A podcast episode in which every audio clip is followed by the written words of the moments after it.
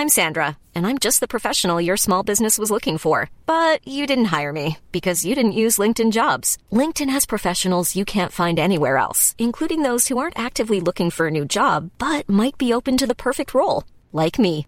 In a given month, over 70% of LinkedIn users don't visit other leading job sites. So if you're not looking on LinkedIn, you'll miss out on great candidates like Sandra. Start hiring professionals like a professional. Post your free job on linkedin.com/people today.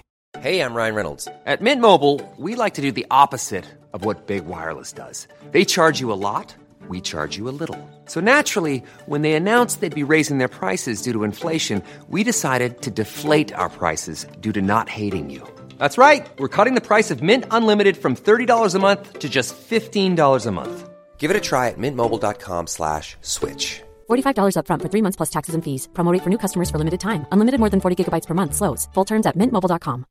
Hey, Dave. Yeah, Randy. Since we founded Bombas, we've always said our socks, underwear, and t-shirts are super soft. Any new ideas? Maybe sublimely soft. Or disgustingly cozy? Wait, what? I got it. Bombas. Absurdly comfortable essentials for yourself And for those facing homelessness. because one purchased equals one donated. Wow, did we just write an ad?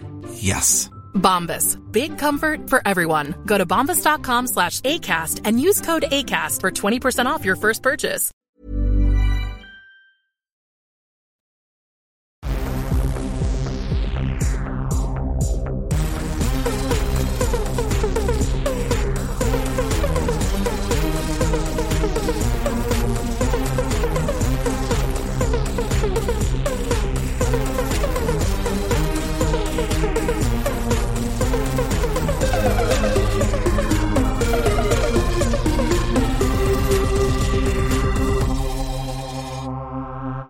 Adventures in Hell World presents Who Shot JFK? Who shot JFK? Who shot JFK? Who shot JFK? Who shot JFK? Who shot JFK? Who shot JFK? Who shot JFK? It was Lee Harvey Oswald.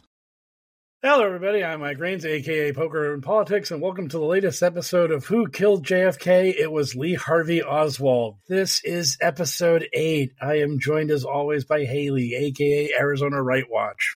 Hello, everybody. This is the episode where you definitely learn that Oswald definitely did it. That's definitely a normal thing that's that Reiner's going to present in this episode. hmm It Mhm. is. This is the strangest episode because Reiner's theory about what happened to Oswald that day is so powerfully incoherent. I cannot wrap my head around it. It is the strangest story you could possibly tell because there's there's like two theories you can have about Lee Harvey Oswald's innocence when it comes to killing President Kennedy. Theory number one is that he was just a doe-eyed knave who had no idea what was happening that day and then he gets railroaded by the government when they frame him for it This Or- podcast absolutely opens by them being like, he wakes up not exactly knowing what he's a part of. Like, wow, that's wild. and that is such a and the the way they phrase that and all of it is so strange given the story that they tell because they're indicating the other side of the story which is the side of the story that Oswald is a part of the plot to kill President Kennedy but the way they frame it is that Oswald's this incredibly tangential character. That Oswald's like there's rings so you have like this inner circle of the conspiracy then like a layer beyond that then a layer beyond that. And oswald might be on like the fourth or the fifth layer of the onion of the people that are trying to kill president kennedy.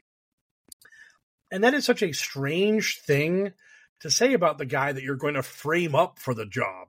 The fact that the guy you're going to frame has no idea he's being framed and as a result has to get incredibly unlucky for your frame to work. Like the fact that you're going to pin this murder on this guy requires him to just win a reverse lottery or he just happens to do two things that are incre- they, they are essential. He has to do these things or your efforts to frame him for the murder of President Kennedy fall apart completely. They don't work. Literally the conspiracy is exposed. And Rob Reiner's telling of the story has it such that those two things just break the conspiracy's way. The conspiracy just gets really lucky twice that Oswald just happens to do the two things that massively implicate him as the potential assassin of the president. Number one is bring a large bag to work, which could contain the gun with which the president was killed. Mm-mm. And number two, Oswald just decides to, you know, take lunch on the second floor or maybe the first floor, depending on what, which story of Oswald you hear. Oswald decides to have lunch in a situation where he doesn't have witnesses that can verify his whereabouts during the, the assassination. And Reiner's telling of the story indicates that both of these things are just total happenstance. Like Reiner doesn't even say that like uh the the conspiracy that is getting a hold of Oswald, they don't tell him, "Yo, Lee, when you, when you go to work tomorrow, bring bring a large bag." Why? Mm, don't ask questions. Just just bring a large bag. And by the way, when when a gun shaped perfect bag, you know. Yes, bring the gun size.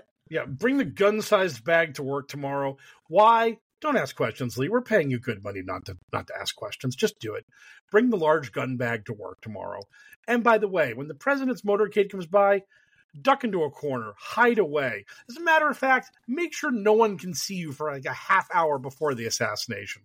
Don't have anyone capable of placing you in a place that would exonerate you from murdering the president and Oswald just being like, "Sounds good to me, boss. Totally, you guys are paying me good money to do whatever you're telling me to do.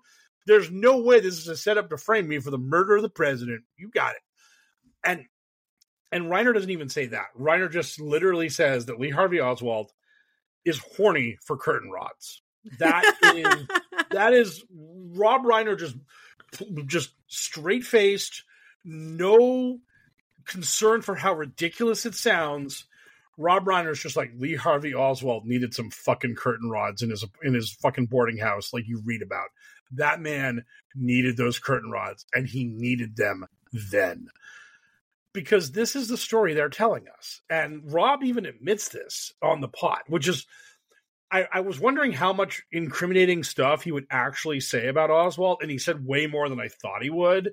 But this is such an indefensible and bizarre thing that Lee Harvey Oswald does, where, again, I've said this before on the pod, but I have to restate it. He didn't live with his wife. They were estranged. He beat his wife. Ruth Paine, CIA connected Ruth Paine. Ruth Paine. Like practically first sentence again this episode. Yeah. He was like, uh, Oswald's li- uh, wife Marita is living with Ruth Paine. You remember that bitch? yeah. Like he hits her in the like first line. Sorry. Yeah. Yeah, yeah. Marina Oswald lives with Ruth Paine. You remember Ruth Paine, the sellout, the Mhm. woman who basically orchestrated the murder of President She Kennedy. wanted to learn Russian. She wanted That's to learn Russian. suspicious. That's sus. That's as the kids would say. So Oswald lives in a boarding house away from his estranged wife, who lives with CIA agent Ruth Paine. And the the way Oswald has lived his life ever since he got the job a month ago at the school book depository was he goes back he sees his wife on Friday, he drives and then his buddy drives him back to the boarding house or back to work on Monday, and then Oswald lives at the boarding house from Fri- from Monday to Friday. Day before the president shows up, Oswald says to his buddy Buell Frazier, "Hey, can you give me a ride to my wife's place?" And he's like, "Why?" And he's like, "I need some curtain rods. I'm getting some curtain rods." And Buell Frazier's like, "Okay." And then the morning of the assassination, Buell Frazier even says this that like usually Oswald would be walking towards me by the time I was ready, or he'd be getting close to my car by the time he was ready, or sometimes I would have to drive to Ruth Paine's house and honk the horn to get him to come out. This Friday morning, Oswald is fucking chomping at the bit. He shows up bright and early. He's like, today's work day, huh, buds? you guys love work? Boom. You guys ever like work? It really, Yeah. sometimes it blows. Yeah, You know what I mean? blows your head off. He's just making jokes like that the whole ride. Yeah. So yeah. So today, unlike the normal days, Oswald is just there. He's ready. He opens the back seat of. Uh, well, he opens the one of the. Yeah, he opens the back one of the back doors, and throws his not a gun package into the back seat of the car. And when Buell Frazier asks him, Lee, what is the package? And Lee says, it's curtain rods. I told you that yesterday. And Buell Frazier's like, oh, okay. And Buell Frazier also stated that usually when they got to work, they would just sort of like lollygag their way in. Today, Oswald grabs the package and like just beats feet. He just flies ahead of Buell Frazier. He just, and Buell Frazier just thinks nothing of it because this was the doe-eyed 1960s, and you didn't think that my weird communist friend who broke protocol and went home yesterday instead of normally when on, he does it on Friday, and then just shows up with a large package, throws it in the back of my car, and runs into work with it. None of that is sus. There's He's no like, way. time to kill this day. And it's like, what'd you Yeah, say, Lee? And he's like, I mean, time to take on this day. Yes. you know what I mean? yeah. just- so, like, and and Reiner, and the best part about this, this early part, is that Reiner is so aggressively dismissive of the bag. he, He just is. says- it does, it's not the right size. Well, well, first of all, yeah, he he just literally just has Buell Frazier like verify that the bag was too small for the gun, which again, Buell Frazier, knew Lee Harvey Oswald, they were work buddies, they were kind of bros. You would probably not want to think that your work bro brutally murdered the president. like so, yeah. Um, but when you look at Frazier's testimony about the bag, he- his testimony is basically, "I wasn't really paying attention to it." Like you're a workaday workaday Joe at your job. it's Friday. You're you not give a fuck. You just wake up and you're like, okay, I just gotta put in eight fucking hours. And I get to shut the fuck weekend." up Friday. Everybody Right. knows. Right. Just just just get through these eight, these eight hours and I get to have my weekend. Like I just get to chill. I just get to finally, you know, have some time to myself. So he's not really paying attention to the fact that his like work buddy is way too in it to win it this morning with his large bag or any of that shit. So, but the other thing that Reiner, besides Reiner just saying, "Oh, the bag was too small," Reiner describes the bag as "quote unquote" a fascination amongst researchers, which is such a bizarre way to describe literally the most essential piece of evidence we have in the Lee Harvey Oswald acted alone conspiracy, or I mean, not in theory. Because if Oswald doesn't have this bag, Oswald cannot have killed the president unless you're telling me that like he got the gun from somebody at work or he had smuggled the gun into work earlier that week or something. Oswald bringing the bag to work is a huge red flag. And you would think that because this is so important, that Reiner would be working incredibly hard to exonerate Oswald by doing a lot more work to discredit the bag than just being like, yeah, Buell Frazier and his buddy measured their disassembled rifle, and they was like, nah, bag was too small, couldn't have fit that. It's like, get experts, like work on this, do a little bit more than just like saying, oh yeah, the bag was too small. But also just uh they said like the the the the package wouldn't have fit in the back seat of his car. He said like that gun wouldn't have fit in the back seat of his car, even broken down. And it's like, how fucking big is this gun? What is No, this like no, a I- fucking I- cannon? No, I think I think he was talking about the bag. I think if he Mm. said the back seat, that'd be wrong, obviously. But like, because one of the other things that I remember back in my days when I was like totally pilled was people like like there was like, interviews where Buell Frazier said that Oswald was holding the gun with like the palm of his hand at the bottom, and the gun and the package was under his armpit on the other side, and there and like people were saying that like if he held it that way, it, it would be too small based on the size of Oswald and the size of the disassembled gun.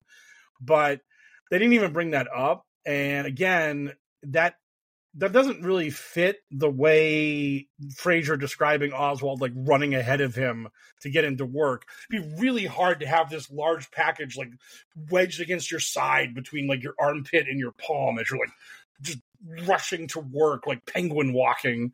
So um Oswald Oswald the, the package is so important. And again Reiner's just like it's a fascination. And Soledad's like did we ever find out what was in the package? And Reiner's like no we never found Mm-mm. out. And Reiner has to say this because uh, shockingly there were never any curtain rods found at the Texas Schoolbook Depository. So what Oswald claimed was in the package the police never happened to find a package of curtain rods in it anywhere. That's so weird. But he said, but he said he brought them. Right? Yeah, I know. So strange. Lee Harvey Oswald telling a lie. I don't believe it. It is funny how much of this episode. I need to say this. This episode is for the listener who shouldn't be listening to this, and you. I'm just going to give you the quickest summary possible. This whole episode, Lee Har it, Lee Harvey Oswald Innocent is the name of the episode. It's not the actual name of the episode, but it's my name of the episode. It's just a big. Well, isn't that convenient? Because here's actually why he's innocent kind of thing. And hey, did you hear him say, um, I haven't shot a damn person right when he got arrested and I'm a patsy? Why would he lie? that's literally this episode. It's like, but that's not I don't even know why he mentioned it. He said like, "Oh, as soon as he got picked up, he's like, I haven't shot a damn person as if that's supposed to I'm supposed to this is just it's it's just he's innocent the episode. He didn't do it the episode. It's a very weird episode all around. He didn't kill tippit according to him according to reiner tippit's murder is uh, so mysterious it's worthy of an another it's an, another series podcast which he's probably going to do i bet that felt like such a tease if he actually does that, oh my god! Because the the Tippit murder has so much more evidence against Oswald than even the Kennedy assassination does. If he even tried to dig into Tippit, he would just he would be so on the fringes. He'd just be direct to Crazy Town because, like, one they the th- three of the bullets that were pulled out of Tippit were so deformed they couldn't be traced to a gun, but the fourth bullet was traced back to the revolver Oswald had on him when he was in the Texas theater. So it's like, unless there were like two people shooting Tippit and the other guy was working with Oswald, or someone threw a gun at Oswald after the Tippit shooting, I mean, it's just wow. But yeah, we'll get to Tippit in a minute mm-hmm. because because th- th- this episode is so strange because you go through it piece by piece and then you look at the overview of the episode.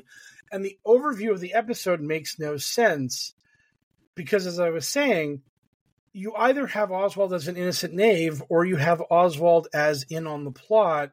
And reiner wants him in on the plot but as an innocent knave mm-hmm. which is so bizarre because it makes no sense.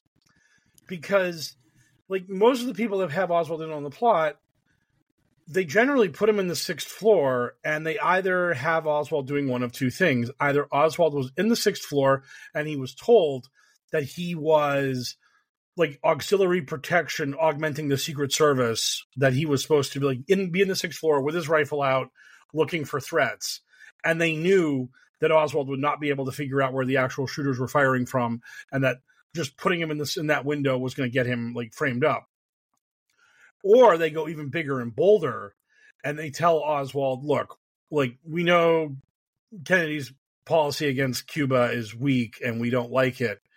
What we want you to do is to fire a shot, but miss the president, and." Afterwards, Kennedy will be so scared shitless after his near assassination that we're going to be able to tell him, look, buddy, like you're pissing a lot of people off with how you're coddling Castro and the communists. You need to fucking man up and up your game, or else like things could go really bad. Like, like literally, they're going to give him like the little Susie speech, like, "Yeah, your your daughter's really sweet. Be a shame if something were to happen to her." Or in this case, more like just a direct threat on nice presidency you got there, Mister Kennedy. Be a shame if something were to happen to it. And like that was like what Oswald's job was in those things, and then Oswald like either fires his shot or he's looking at the president, and then Kennedy gets murdered, and then Oswald's like, "Oh shit! Oh shit! Oh oh no! They've double crossed me! Fuck! Fuck! Fuck! Fuck!" And now he's fucked. But in Reiner's telling of this story, Oswald, a he says this in the episode, like after the fact, he's like. After the assassination, Oswald remembers that what Richard Case Nagell told him about his mm-hmm. impending frame up. So it's so funny. He just knows. He right. Just... He just he just realizes, oh shit, Richard Case Nagell was right. Oh no. Oh. And I just no. love that uh, Reiner knows that. He knows even what his frame of thought was in that moment. Right. Right. So yeah, because there is a lot of assumptions going on. He's like, this had to happen because of this. He was clearly it was clearly because of this, and it's like you don't know that because you can't ask him, and there's no. Now we can just say anything Now we're at the point where we can just say anything. You know? We can just say anything we want about the guy because he's dead and he can't he can't explain himself. hmm He can't rationalize his his actions to us because that's what's awesome about dead people. You can say anything on their behalf. It's why like Republicans are like, you know, who was awesome? Martin Luther King because he loved Republicans, and it's like, no, Martin Luther King Jr. did not love Republicans. Shut up. And But you know, the, the, the that was a thing that he was like getting so into the like frame of thought of what Lee Harvey Oswald was thinking. I was like, no, you can't, you can't know this. You can't know. He was like, oh shit, this is exactly what this is exactly what Nagell, this is Richard Case Nagell told me. This is exactly I'm being framed. You know, um, like, and it's like because I just got to say it in this bit. Soledad tweeted like nobody can fact check our podcast, and it's like, um, you know, prove to me that that's what Lee Harvey Oswald was thinking in that time moment, in that moment, right there. yes, so like, and and and this is what's so Prove to me a lot of the shit you said this episode. Honestly, right. But this is the thing that's like so dumb is that they opened the episode with stating they they they gave us the wedding ring and the money, which was like I'm like holy shit, like that is a massive massive indicator of Oswald's guilt that he takes off his wedding ring and that he gives Marina like a, just a fat stack of cash on his way out the door that morning. Oh yeah, and by the way, when he was talking to Buell Frazier about needing a ride back to uh, the board, the, the Marina's house on Thursday, Frazier asked him, "Are you going to need a ride back to her place on Friday?" And Oswald said no, which is um, like you, now, of course, if you want to be like, "Oh, Oswald just meant he was going back to the boarding house on Friday," or it's Oswald just like being like, "Yeah, I'm probably not going to be going anywhere after Friday. Probably uh, going to get arrested for killing the president." So, yeah. uh, so So don't I worry mean, about that one. don't you don't have to worry you don't have to don't worry about that and and that's just what's so strange about this the start of this episode is we have the fore the foreknowledge of nagell and then oswald does this weird thing with the wedding ring and the money and then after the assassination reiner and dick russell basically tag team to do this whole story about how oswald is now freaking out he's been framed he's doing things that are quote unquote obviously intelligence based. He's looking for a contact at a predetermined meetup location after the fact and all this stuff. So before the assassination, he is freaking out. After the assassination, he is freaking out. But during the assassination, he's just in a lunchroom going, "Man, this PB and J is great. Nom, nom, nom, mm, I love it. Oh man, I'm gonna I'm gonna go over to this I'm gonna go over to this vending machine and get myself a coke." So, so he knows that Nagell said he's going to be set up to be framed for the president's assassination. He is so weirded out that he's leaving his money pile, his wife piles of money, and a wet and, and the wedding ring. But when the president is about to get into his line of sight, he doesn't think for a moment. You know, I'm really freaked out right now, and I remember what Nagell told me, and I personally think like something is rotten in Denmark. Something is going on here, but I'm not going to do anything to cover my ass. I'm not going to do anything to protect myself in case something bad were to happen here. I'm not going to just walk out with a bunch of my coworkers and watch the motorcade and literally all of us are just standing in front of the school book depository and then after the, something happens to the president I can just look at them and be like, "Hey, uh, the five of you, I was I was standing right here with you when this happened, right? Right? But the the conspiracy falls apart if Oswald isn't alone eating lunch and has no witnesses to back him up. Like which which is why this is so ridiculous. The Reiner's story is so bizarre because if Oswald just goes out to watch the motorcade. This is all taken care of. If Oswald doesn't bring the bag to work, this is all taken care of. Like literally, you are the poet's spy, Joe Joe Jesus Angleton, and like after Kennedy gets murdered, uh, like you're somewhere in like the CIA, like a hot zone, whatever. You're like in mission control. and you're just like, Bob, Bob, do we are are we sure Oswald was eating lunch alone? Bob, are we sure he brought a bag to work?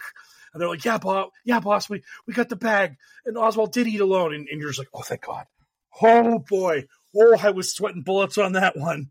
Because if either of those two things didn't happen, we, we were screwed. We were sunk.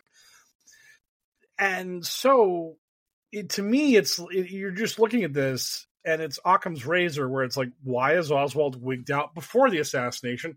Why is he wigged out after the assassination? And why did no one see him during the assassination? Because he did it. Because he killed the president. That's that, that's how you go from A to B to C, not totally panicked, calm eating a BB and J, totally panicked. Like I just Reiner's story, oh my god, just the way he tells it, it's so frustrating because if you were that person, if you were the CIA, the person tangentially tied to the CIA who'd been approached by somebody, and that somebody told you, "Hey, buddy, you're going to be framed for killing the president," and you told that person to fuck off for reasons that Rob never really explains, just like Nagell, Nagell never explains why Oswald tells him to go pound sand when he explains this to him. Like Oswald, he's like, "No way, man! My friends in the CIA are totally cool. They'll never frame mm-hmm. me for killing the president." And I was like, "Okay, great." It's like our industry's on the up and up, isn't it? How dare Yeah. you? How dare you disparage my fellow man? Yes, how dare you disparage the good name of the CIA? How dare you, sir? How dare you? and s- it, it, it's just that it's just that you have this story that makes no sense because if he had told the story if he just left the wedding ring and the back and the pile of money out of it and all of that and just literally made it oswald's calm cool and collected then after the assassination he thinks something's up. Like a nutball like me who actually knows this shit would bring up the wedding ring and would con- con- contradict that but at least the narrative you told your podcasting audience would make sense whereas the narrative you told them doesn't? Because if oswald knows something's up why doesn't he do anything why is he just working at work like it was any other day like if I thought something funky was going to happen. And again, I've literally been told by my buddy who I was working with in the CIA in Japan trying to get communists to defect to America. Like Oswald and Nagell were like, like war bros. They were like intelligence bros, like working with the CIA to fight the KGB and shit. Like when my intelligence bro told me I'm to be I'm to be framed for the murder of the president, I blow him off and then the president is going to be literally like within my line of sight like uh, two months later i just don't do anything. I just like freak out give my wife a pile of money drop off my wedding ring and then just go to work. And then I was like you know maybe i was a little over emotional this morning. Maybe i shouldn't have given that broad 170 bucks. Maybe i shouldn't have put my wedding ring in a in that teacup maybe i should just you know decompress have a coke eat my pb&j and just just chill boom, boom. Oh no! Oh no! I, fuck. Oh no! Just the, the, it Like, I better now go conveniently close to another murder. right. I now need to wander Dallas aimlessly, randomly be in the vicinity of where a cop gets killed. Just, just yeah, just. What oh, luck I'm having today. Yeah. Oh, what an unlucky day! Oh, woe is me! Oh, oh, just unlucky Lee Harvey Oswald. Just yeah. Just one of them days when it rains We and have one pours, of you those know? really bad days. A really bad, unlucky day for Lee I was Harvey. just trying to have my Coke. Just trying to drink a Coke and get PB&J, just relaxing, and the next thing you know, suddenly I'm implicated in the murder of the president. Oh my god! And oh, and I, I I never finished my story on the curtain rods. So when the reporters went into the boarding house, they took photos of Oswald's room. There were already curtains hung off of curtain rods. He did not need curtain rods in the boarding house. Like this, the, the whole curtain rod alibi is bullshit. And Marina and, and Ruth Paine both said that while Oswald was hanging out with them on Thursday, he never brought up curtain rods to them. Never. Just so the whole thing is just so ridiculous. And that's why Reiner just says, Oh yeah, the bag was too small. We never found out what was in it, and the world will never know. And just just moves on very quickly because he can't talk about it just to talk about it. Is to really point to a massive indication of Oswald's guilt. And th- the other thing that he talks about, the, the other thing, and Haley brought this up, the other thing he glosses over very quickly is the murder of J.D. Tippit. He just, as, as Haley said, he's like, this could be a whole other podcast, but the eyewitnesses are all over the place. It's just, who knows? We we don't know, and it's just he just is so quick and just so hand wavingly dismissive of Officer Tippit's death. It's just, it's just crazy because he knows that digging into Tippit's death will probably like again indicate Oswald's guilt. So he has to just be like, and then this cop got shot. Who did it? Fuck if I know. And then just boom, just on to the next chapter of the story. Just move, move, move. Because you have to bring up Tippit's death because it's a very famous part of the Kennedy assassination, but you can't dwell on it or else now you're screwed. We went there. Yeah, we uh, yeah we drove by uh, when when I did my Hajj and I went to Dealey Plaza with Haley. We then did the full trip. We went to the site of Tippit's murder. We went to the uh, the place where Tippit placed the phone call that he made right before he was killed, and we did Top all ten records. top ten records. Yeah, we went. I to got a 10 records. Yep, you, you could have got some zines if you wanted. They got Mhm. zines there. I think I did. I got two. I think Oh, I, I have those in my pile. Yep. It Oh, wasn't cool. Tippit or JFK related. They were just kind of artsy ones. But I did get a couple zines. So shout out to the Dallas zine scene. I see you. I hear you. Um, invite me to your zine fests. Um, but um, yeah, that was cool. And then we, because Reiner talked about how he's been to the theater. Obviously, we haven't gotten that far yet, but he talked about how he had been to the theater, and we went there, and he he we didn't get we didn't get so lucky to be able to see it, despite how much time we spent in that area because they open very late. Yeah, uh, the the JFK assassination tourism, except for except for Dealey Plaza, which is just literally a street. It's like Dealey Plaza is just open land, so you can just go there whenever you want. But the rest of the Dealey, the uh, Kennedy assassination tourism, they they work on bankers' hours. If you want to go to the sixth floor museum, they have very strict, very limited hours. I think the sixth floor museum is like closed on Mondays and Tuesdays and they're basically like open like nine to five every other day. And and they and they even like say on the on the wall to the last ticket to the last ticket to, for entry is sold at like four four fifteen or something like that. So like you because they know they got you. They know that if you're going there they know you're like uh, you're determined to see it because Mhm. it's part of the kennedy experience.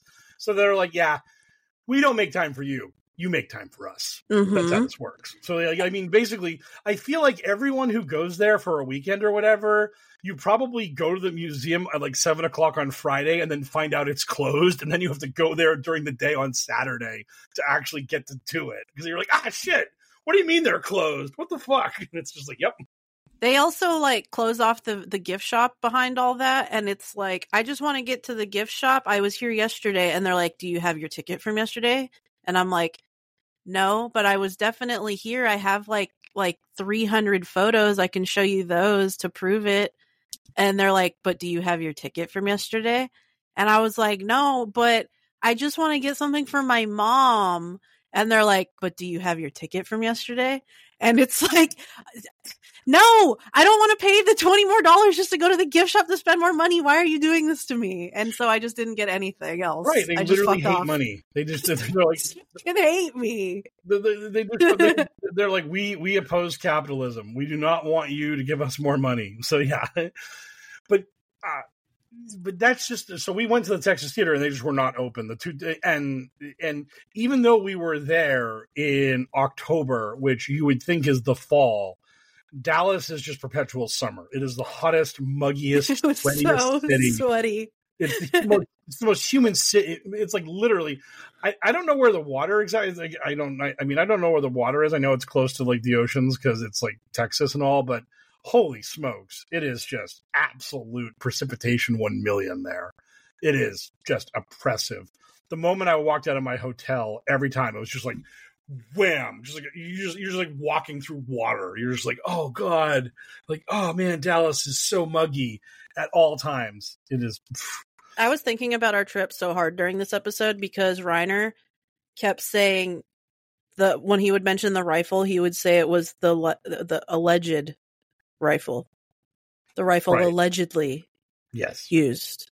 Yep. Um, and he, I, all it kept me, it made me think of is the the, plaque alleged- on the, yeah, yeah, the car the carved up plaque uh huh. that, that we you know Rob Reiner's exacto knife did a few lines on that thing. You know, you know Rob was there going, allegedly you uh, Mort Sahl told me the truth and I'm gonna tell you the truth. Oh god.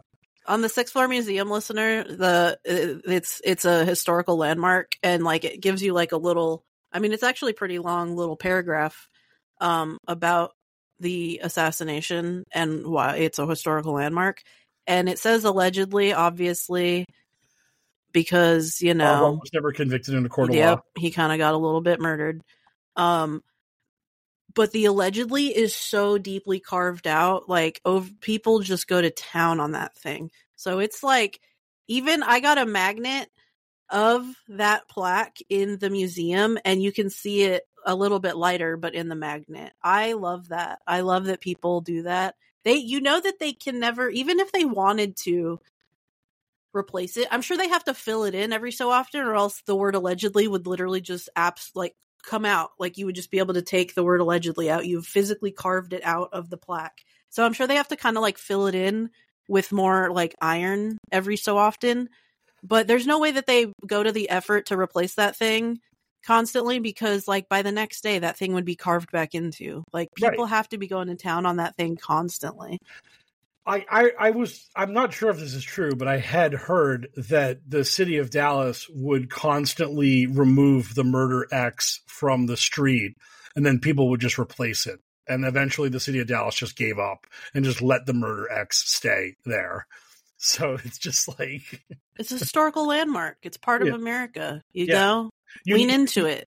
You you need to have people like mean mugging and pointing. I'll never forget like this one guy ran into the street, but he ran to the double X where like the first shot hit Kennedy and Connolly, and he thought he was in the right spot, and then he realized he was in the wrong spot. So he waited and ran over to the murder X, and he gave like this big double point, double down point, like yeah, I'm on the murder X, and it was like so funny. I was like, oh my god, like we are a fallen people. so yeah, but um so this this episode opens like actually like going through it chronologically after the teacup thing. Uh kennedy sees the newspaper article that leads him to talking about how we're heading in the nut country and about how like you know it'd be really easy to kill me which like it, it's really funny that like Reiner talks about how Kennedy's in like this like devastating death battle of the CIA and all these other forces and yet Kennedy himself seems like really sort of like you know if I get whacked I get whacked. Them's the breaks. Which it's like man maybe maybe like up your personal security. Maybe don't do so many trips if like this is actually what's going on and the fate of the world hangs in the balance. But hey whatever. And uh, one other quick thing he says at the start is uh, Camelot has arrived in Dallas, which uh, this was something that happened in the movie JFK as well. Is that like right after Kennedy's death, one of the bad guys in the movie says Camelot in smithereens, and I find that annoying because the the, the term Camelot to describe the Kennedy administration Jackie came up with that uh, like a week or so after the assassination because like she was like trying to put a bow on her husband's time in office and put a positive spin on it. So she came up with Camelot like after the fact. People weren't calling it Camelot during his administration. It was just after his death. We were like, what can we say about this short-lived but like brightly optimistic administration that we had here? And that's where Camelot came from. So uh, good call on Jackie with the branding there of her husband's administration. So like that all happens. And then and then Reiner states, We've established that more than three shots were fired, and not all from behind. When did you do that? How did you like just literally statement without citation? Just directly, I've already proved my conspiracy. It's when? When did you do that?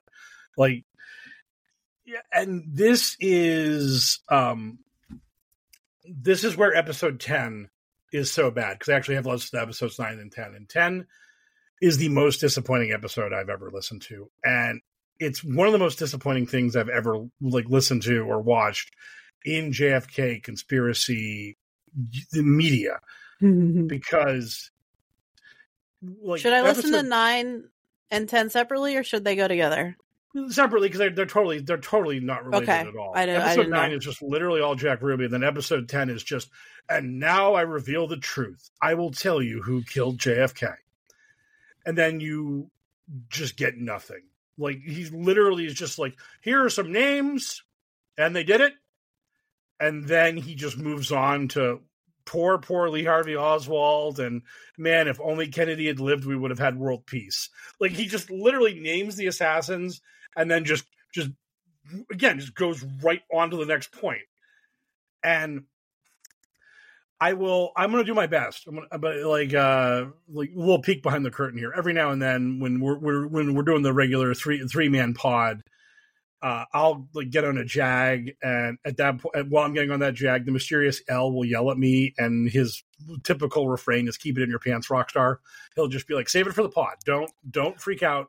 Don't uh, do this." And I have to save my critique of episode ten for episode ten. So basically, that's what I'm doing. I'm just gonna I'm just gonna Keep it in your back. pants, pants, I'm gonna cowboy. keep it in my pants. I'm gonna keep. Um, Um, I will say though, just so the listener kind of understands, this episode really does not, for it being about the day of the assassination and Lee Harvey Oswald, it kind of feels like this is about to filter Lee Harvey Oswald out, and now we're getting to the real story. It really back characters him in this.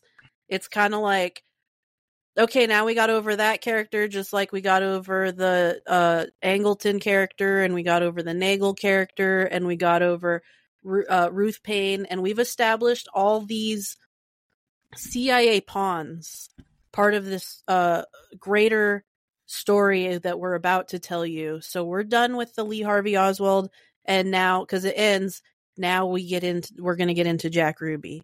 So it really does kind of feel like they're phasing him out of the story, which it's like and again, the episode was just like he's innocent and isn't all this just it's all just convenient that he was right here when two murders happened and did all this stuff that was just super connected to the murder. Um so now it's time to end that character and move on to the real story. It's it, that this episode feels like a setup episode. It's really weird. Right. You would think that the main character of the assassination, other than the guy that got assassinated, would be the alleged assassin. It's 29 But- minutes long. Yeah. It, it, oh, it's incredibly small. It's yeah. It's one of the shortest episodes of the series, and they just bang it out. And basically, Oswald is just framed, and that's it. That's all there is to it. And what happens in this episode? No fingerprints on the gun. Oh yeah, they yeah. made a big deal about that. Yeah. Oh, so oh yeah. So what Haley's talking about here, this is a this is a good jumping off point from that, is that um Oswald is um so Oswald is allegedly on the sixth floor, allegedly killing the president. And when he's doing that, um, he is encountered by an officer um, named uh, Baker. Um, and he's also encountered by Roy Truly, the superintendent who actually hired him, uh, as I like to bring up, instead of uh, Ruth Paine, CIA operative. CIA connected. CIA Very. connected Ruth yep. Paine. Yep. Mhm. So Oswald encountered that by them 90 seconds after the assassination on the second floor. And this is like the fir- this is the first major credible timestamp about where Oswald was uh, after 1155 because at 1155 Charles Givens a employee of the school uh, in the Texas School Book Depository is with Oswald on a, one of the higher floors either the fifth or the sixth floor. And he asks Oswald if Oswald's going down to eat, and Oswald says no. Uh, when you get to the bottom, pull the gate down because the way the elevator contraption is set up is that when you pull the gate down, it automatically eleva- raises itself back up to the to the sixth floor. So Givens is like, oh, okay, and does that for him.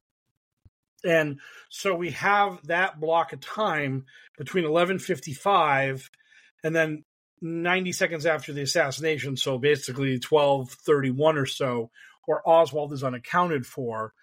And it is in that time that now we have basically Oswald's capable of pulling off the assassination. But Oswald is met on the second floor by the cop and his supervisor. And the Warren Commission and others have done reenactments of this. They've had they've had their Oswald stand in, uh, like sneak out of the sniper's nest and then run down the four flights of stairs and get to the second floor.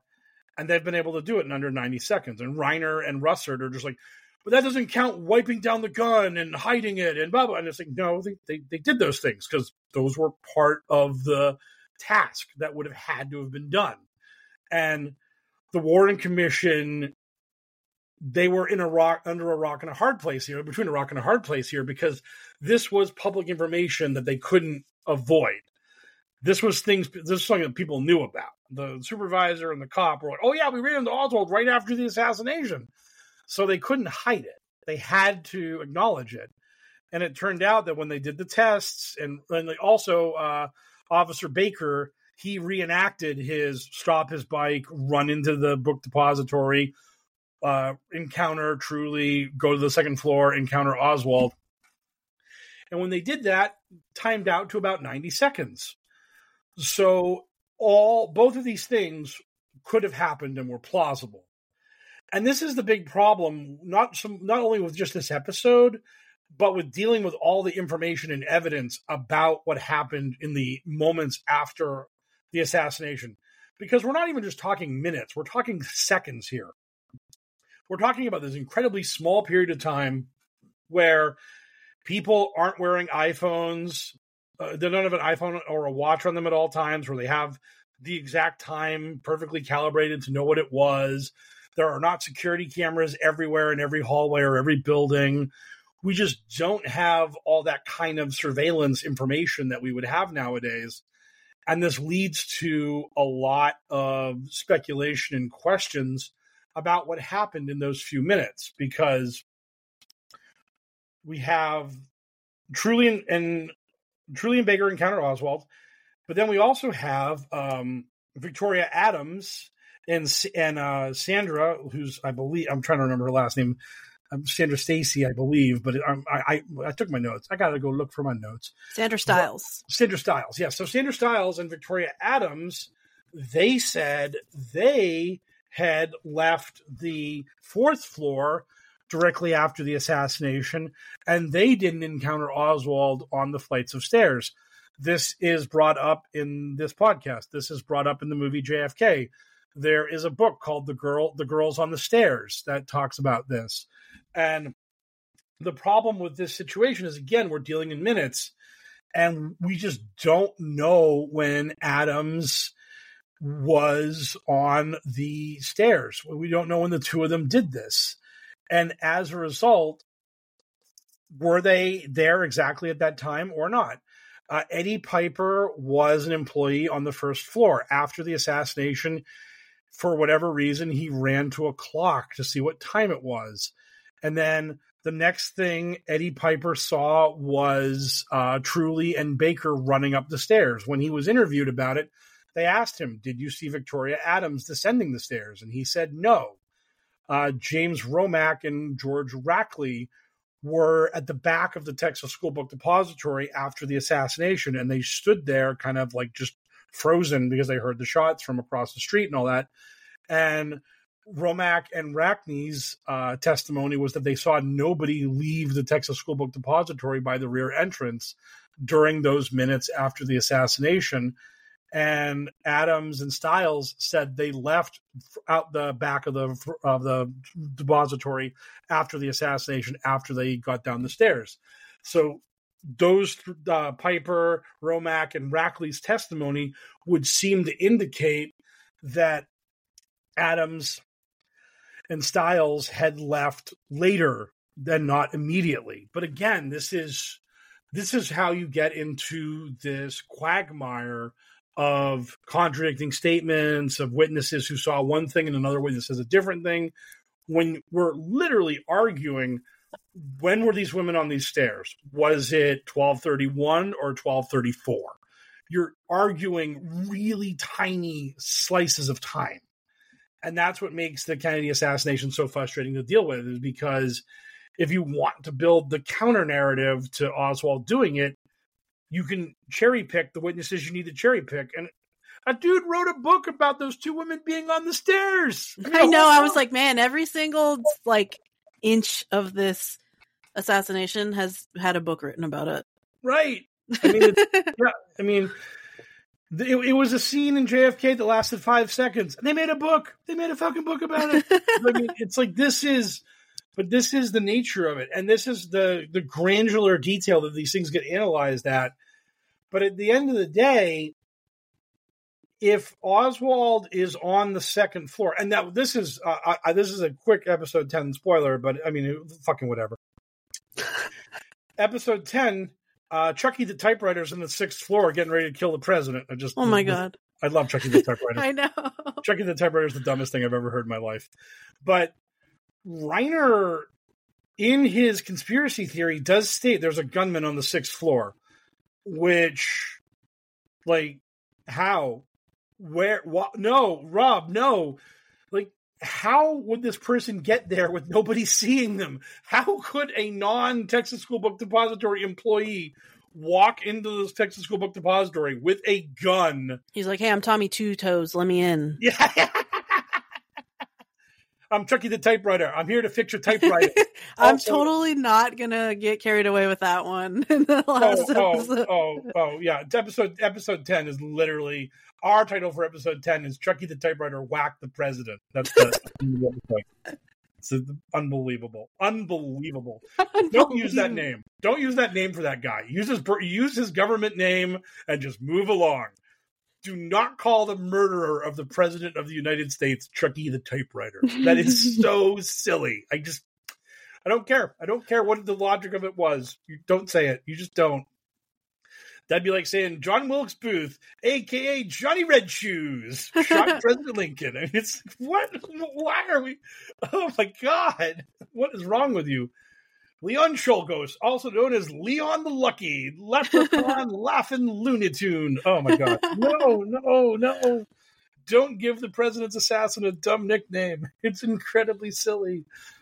But uh, it was, but he just, and this is why the whole idea of Oswald being the the guy you frame up is so bizarre because it's an incredibly it's a he's in a building he's in a building of employees. They all know each other. They've all seen each other. And you're having this assassin go to a high window in this building and somehow he gets into the building and then goes up six flights of stairs and gets to the sixth floor and no one notices this assassin. And then after they kill the president um, detective baker is in the building almost immediately. The Dallas police locked the building down within about 15 minutes after the assassination. Like, how does this guy think he's getting out of the Texas School Book Depository? like, wow. How, like, if I'm Chucky the typewriter and my CIA handlers are like, okay, so you see this building with like, I don't know, like 50, 75 employees, whatever. We want you to go in there. We want you to go up to the sixth floor. We want you to fire off a couple shots at the president and try to kill him. And then we want you to get out of there. And I would be like, "Are you having a laugh, mate? Are you taking the piss? like, what are you What are you doing? What, what, do you mean, Gov? Like, oh my god! Like, what, what what's going on here? Like, I I can't be on the grassy knoll, which is like literally just a pile of dirt. I can just run over to this fence, shoot the president, and then run away, or do this anywhere else. I literally have to get into a corner window of the sixth floor of a building, crawling with people. Like there's no there's no way I won't get caught. And they're like, yeah, shut up, whatever. It's the strangest thing. It, it is such a bizarre idea for a theory. And so you have that, and then um, Reiner doesn't explain why Oswald's packing his gun when the cops grab him. He doesn't explain why Oswald drew on the cops. He, I know he he's, he doesn't shoot him, so I guess that he's a that whole scene is hilarious. I re- we did I we didn't mention this part uh, when we mentioned Tippit, but the reason that the Reiner explains that the Tippit timing doesn't work made me laugh. I had to click back. Yeah, he was like well, the popcorn guy at the movie theater said that he saw Oswald at the time that Tippit was getting killed. He doesn't name him, he just calls him the popcorn guy.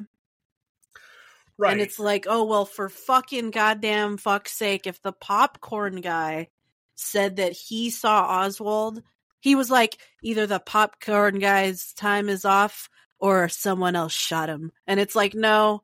He, so I have to, yeah, the popcorn guy's time is off. It, who gets any time to the exact minute in that moment in general? And it's like you don't even assign the guy a name; you just call him popcorn guy. And it's like right. That's what's that's what's. It really it goes to show how desperate you are that you don't want people to fact check what you're saying when you literally describe your expert witness who's going to discredit Oswald killing Tippit as the popcorn guy you're not actually going to dig into who they are and if they're credible about the timing of Oswald's uh, arrival in the Texas in, in the Texas theater. I'm going to quote this exact. All right. So this is what Reiner says. The popcorn guy te- the popcorn guy. The popcorn guy testified that this was at 11:15 p.m., but we know Tippit was killed at a, a, sorry, at 1:15 p.m. But we know Tippit was killed at 1:16. So either Oswald didn't kill Tippit or the popcorn guy is way off on his time. That's what he says. So the popcorn guy is way off on, or he's way off on his time. Like, why do I have? Yeah, that's what happened. That's what happened. Like, you want me to be? Th- he didn't kill this cop because the popcorn guy said that he saw him a couple minutes before he actually saw him you right. know? Right. Because yeah. a lot of this, like you said, is just kind of down to the minute. It's like minute timeline. It's like, oh, well, this doesn't really match up according to this person versus this person. It's like, yeah, because not everybody gets the fucking time right by the exact literal fucking microsecond, which is what researchers and analyze, like, like, just like, just people in general, people like Rob have analyzed this to the exact like microsecond. And it's like, yeah, this guy said that he saw Oswald at 115 and and Tippit was killed a minute after that. Clearly some something's off here. Clearly something's off here. And your assumption is popcorn guy lied because huge CIA plot. you know? Right. So popcorn guy's name is Warren Butch Burroughs and his original testimony uh, stated that he did not see Oswald come into the building. He didn't see him when he came in and that um, the main reason why he was um, why this was a was an incident was that Oswald had ducked into the theater without buying a ticket because ba- so basically there was a guy uh, Johnny Brewer who was the manager of a shoe store near the Texas Theater and Johnny Brewer sees Oswald run into the theater without buying a ticket because now back then the way it was is you had the ticket booth outside the doors of the uh, building. So in order to uh, get in, you'd have to go to the booth, buy a ticket, and then you're allowed access to the building. And Brewer saw Oswald run into the theater without buying a ticket, and he was like, "Well, that's fucking weird that this guy just ran in there without getting a ticket." And he knew about the he knew about all the stuff that had been happening, the cop being shot. I don't know if he knew about the Tippit, but he knew about Kennedy and he made the phone call to the cops and was like, "Hey, I just saw this guy run into the Texas theater without paying for a ticket." And when they interviewed Brewer originally, when, they, when Burroughs originally, he's like, "No, I did not see that man come into the building. I, I did not see that." And it was only much later that he created the popcorn story about how, oh yeah, at this time I sold Oswald popcorn, and like it's really strange that why is Oswald buying popcorn if he just like did not buy a ticket and just ducked into the theater? Like, why is he going? He's like, well, now that I've snuck my way into this building, time for some popcorn. So that's odd, but in on the whole, the story doesn't make any sense uh, timeline wise because again, Brewer's timeline fits with the timeline of Tippit being murdered and then Oswald running in there. And also, we have plenty of witnesses who saw Oswald in the vicinity of the Tippit shooting. And on top of all that, after the Kennedy assassination, Oswald takes a cab back to the general area. He has the cabbie drive past his boarding house and then park a couple blocks away from the boarding house. And then Oswald walks back to the boarding house. When he gets into the boarding house, he puts on a jacket and grabs his revolver and then leaves. And we know that he did, you know, we know the jacket part of it because the woman who was uh, the, cleaning up the boarding house saw Oswald walk in without a jacket, walk out with a jacket on. And then lo and behold, when he's arrested, at the Texas Theater, he's not wearing that jacket. And the jacket was recovered in the vicinity of the Tippit shooting. So, this did you hear about the jacket on the Reiner podcast? Of course you didn't, because again, that'd be incredibly implicating. But uh, no, the popcorn guy had it right. The guy that Rob Reiner wouldn't even name because he didn't want you to fact check it, didn't want you to look into the story. He's like, yeah, the popcorn guy said he was there when Tippit got whacked, so there's no way he could have whacked Tippit. And it's like, oh, okay, well, if if I as an American cannot trust the popcorn guy, who can I trust? That's mm-hmm. that's what this comes down. I mean, he asks you butter or no butter, and you tell him butter, and he's like, "All right, I'll put butter on." it. He's like, oh, "You want extra butter?" It's like, "I want extra butter," and it's like, I trust this man. Right. I trust this man's going to give me my proper butter uh, intake amount. That's what. Mm-hmm. And I trust he's also going to pinpoint the moment he saw the assassin of the president to the exact second. And yes. if he gets that wrong, I don't know how we can trust anybody in this world. Nope. no, no. That, that, that would ruin everything. The other thing about this is that uh, the popcorn guy said that he sold the popcorn at like 107 and Oswald got back to the boarding house a little bit like around one o'clock or maybe a minute later. So if Oswald had run to the Texas Theater to get the popcorn, he would have had to have run about a six minute mile. And I think people would have noticed a guy literally sprinting from the boarding house to the theater, all covered in sweat and just hauling ass to get there. Because I actually did the Google map from Oswald's boarding house to the Texas Theater, and it's exactly a mile. And so, no, um, none of that makes any sense the uh, timeline involving uh, uh, Tippit in Oswald engaging each other, and then Oswald going to the theater makes a lot more sense.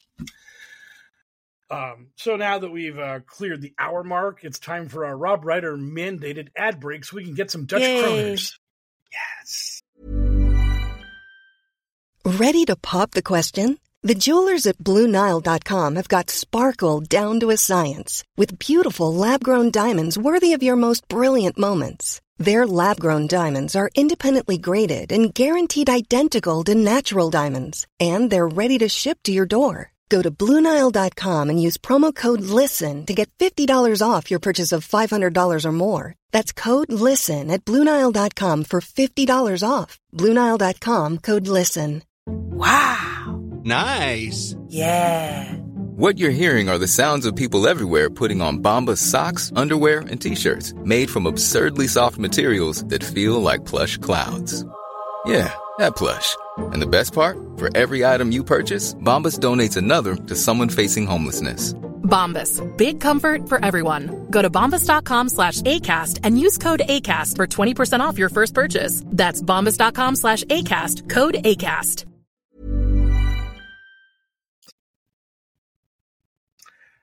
We are back and loaded with kroners. Get this man to a hundred kroners in U.S. dollars, so we can he can he can cash out.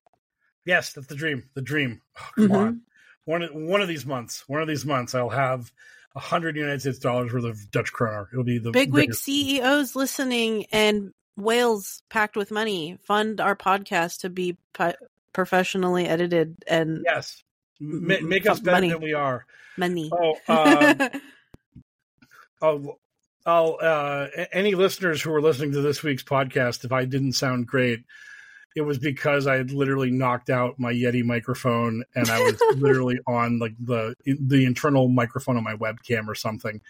Uh, I when I when I played back the episode and like Haley and Elle sounded great and I was like kind of echoey and then I looked at my Yeti and my Yeti wasn't on and then I looked at my computer and I saw the plug on the ground and I was like, oh my god, I can't believe I did that. Uh, I'm so dumb. So apologies for that audio difficulty if anyone noticed it. I hate having audio issues like that. But um anyhow, this episode as an overview, it's just it- it- oh so after the assassination they explain that Oswald just didn't kill Tippit because reasons. And then that Oswald was in the Texas theater looking for his CIA handler to like make contact with so that they could get him out of the country.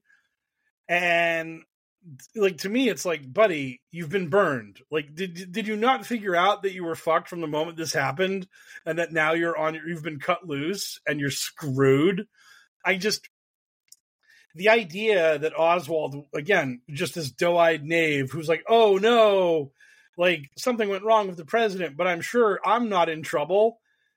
And they mention this that as he's at the theater, they state that a description of the assassin has already been relayed, and they sneeringly state, based on the account of one witness in Dealey Plaza. And it's like, what did you want? like this one witness like gave a description to a cop of the guy he saw firing from the sixth floor was the cop supposed to say that's great buddy but until we get two or th- three more people to back your identification we we can't we can't air we can't broadcast this. This would be irresponsible to just broadcast your like description of the suspect. That would be crazy talk.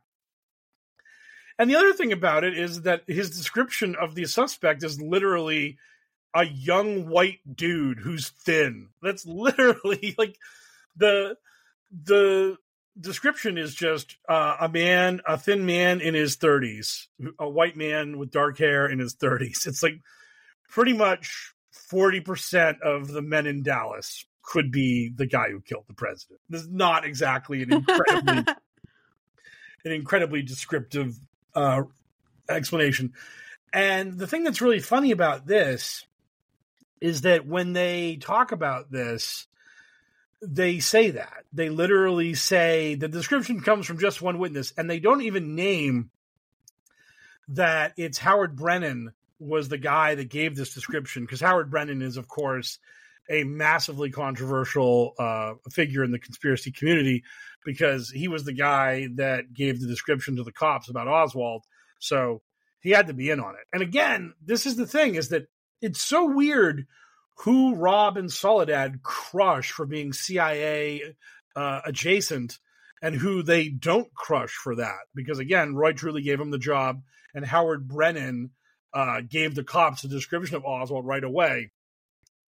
So if anyone's CIA who's uh, working the fucking entrap Oswald, it's got to be Howard Brennan. But nope, no comments about Howard. Brennan. Don't even name him. Don't even name him in the episode and yet uh, him and Roy Truly, totally innocent. Ruth Paine, CIA scum. Just, just it's really bizarre about um, that.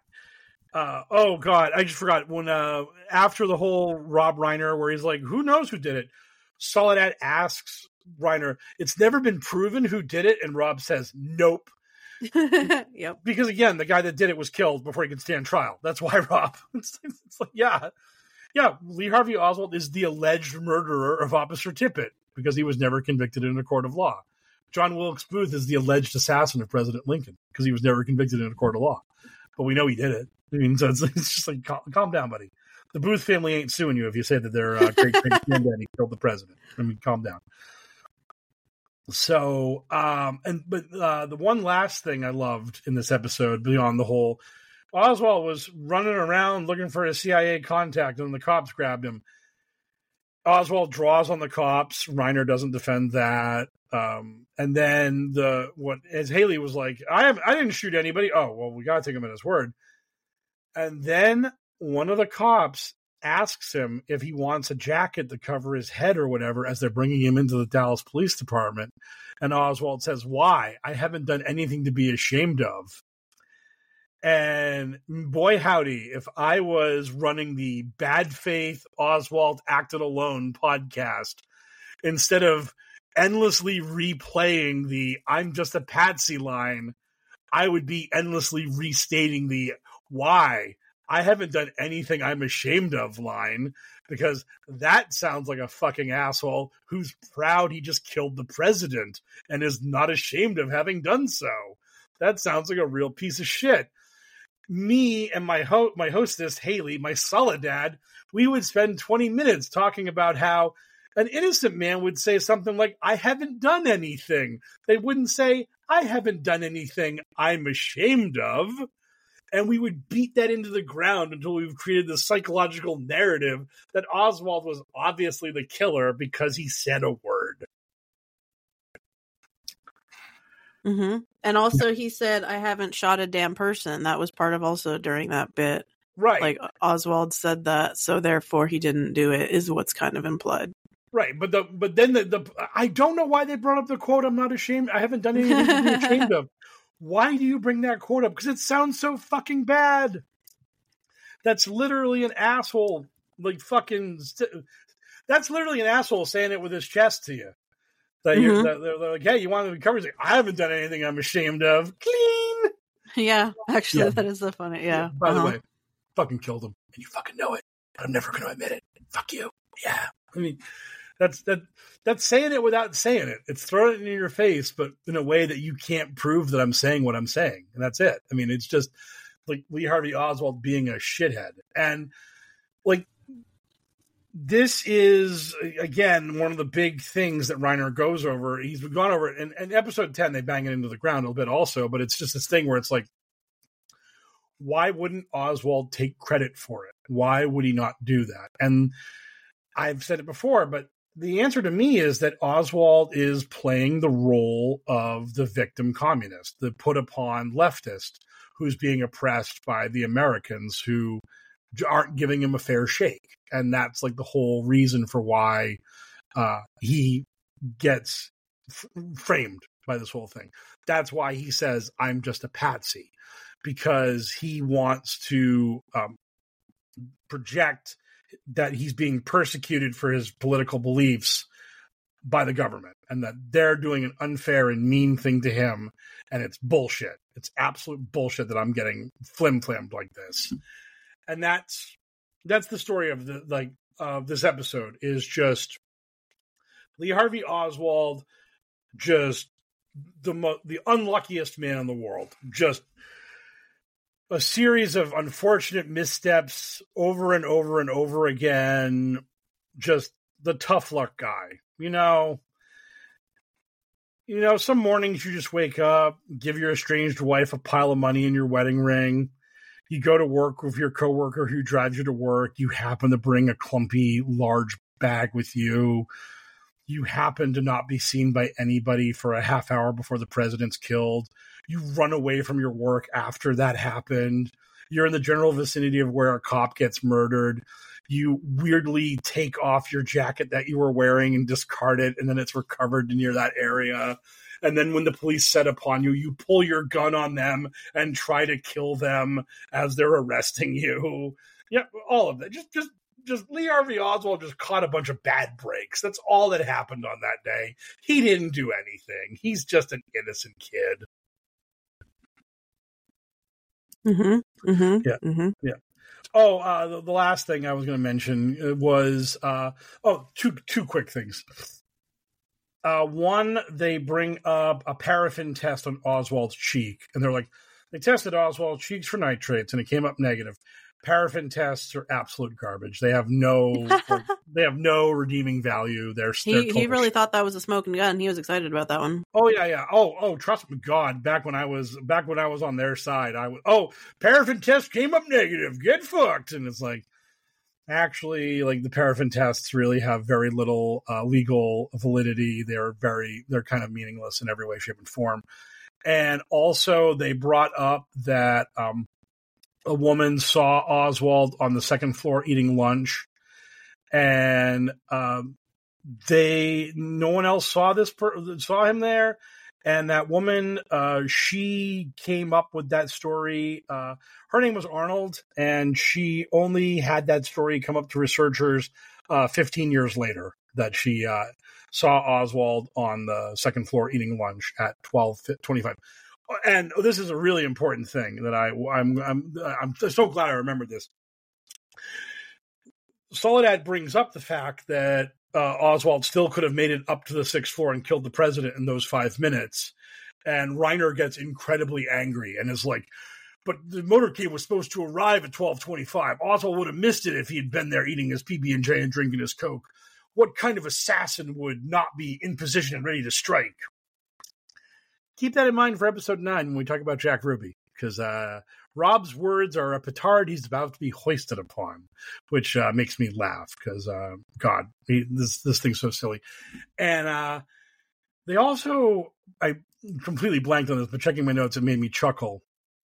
Reiner aggressively butchers the final exchange of words between uh, President uh, Kennedy and uh, Nellie Connolly, the wife of um, the wife of Governor Connolly, because um, generally speaking, and Nellie's told this story a bunch because it's it's it's such a terribly ironic thing, is that um, right when they turned on the Elm Street, there had been this massive tension for pretty much the whole day because uh, people were scared that some shit was going to happen in Dallas because of all the bad things that had happened to politicians there previously. And instead of anything bad happening, it was just literally all uh, gumdrops and puppy dogs. It was just fun times for one and all. And it was in that moment where the motorcade was basically finished, and Nellie Connolly thought that uh, everything had gone smoothly. That she turned to uh, Kennedy and said, "Mr. President, you can't say Dallas doesn't love you." And Kennedy looked at her and said, "No, you certainly can't." And then about ten seconds later, he was dead. Um, so I mean, just the the irony of it all. Rob gives the quotes in this podcast is saying Nellie Connolly says, You can't say the people of Dallas don't love you, Mr. President. And Kennedy replies, Yeah, yeah, they do. And Reiner says it in this deadpan, really dismissive way that's like, what the fuck? And it was just really strange. It was just absolutely really strange. So that was hilarious. So um that just made me chuckle. But that's like way inside baseball, way JFK conspiracy nerd shit that like only that I and only I enjoy. So uh, I'm glad this episode only went an hour 15. I thought it was going to go six hours because I was so angry at it when I listened to it. But when Rob only gives you 28 minutes of gruel like you don't get to make that big of a sandwich out of the gruel to take a bite out of.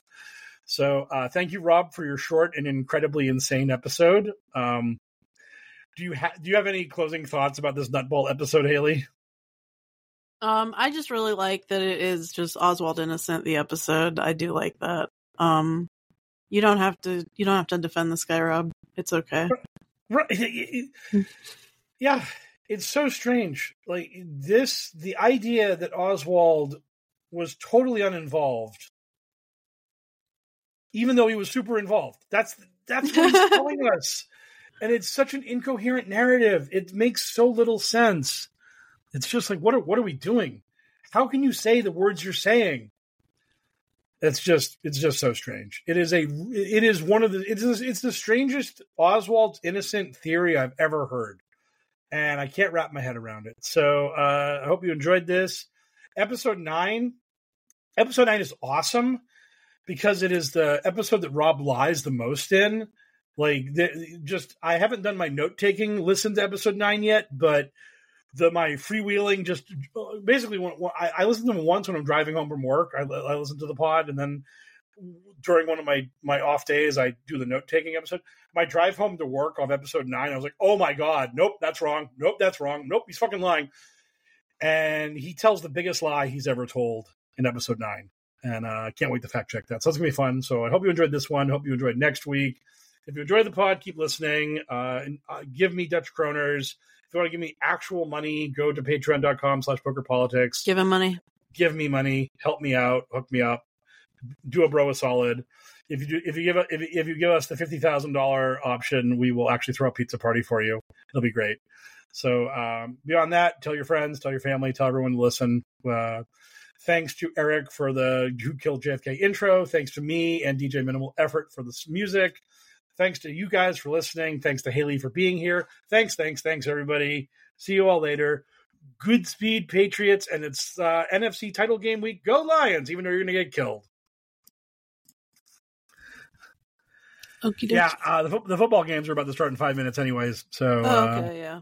Also, I totally my head was Hi, I'm Daniel, founder of Pretty Litter. Cats and cat owners deserve better than any old fashioned litter. That's why I teamed up with scientists and veterinarians to create Pretty Litter. Its innovative crystal formula has superior odor control and weighs up to 80% less than clay litter. Pretty Litter even monitors health by changing colors to help detect early signs of potential illness. It's the world's smartest kitty litter. Go to prettylitter.com and use code ACAST for 20% off your first order and a free cat toy. Terms and conditions apply. See site for details. Planning for your next trip? Elevate your travel style with Quince. Quince has all the jet setting essentials you'll want for your next getaway, like European linen, premium luggage options, buttery soft Italian leather bags, and so much more. And is all priced at 50 to 80% less than similar brands. Plus, Quince only works with factories that use safe and ethical manufacturing practices.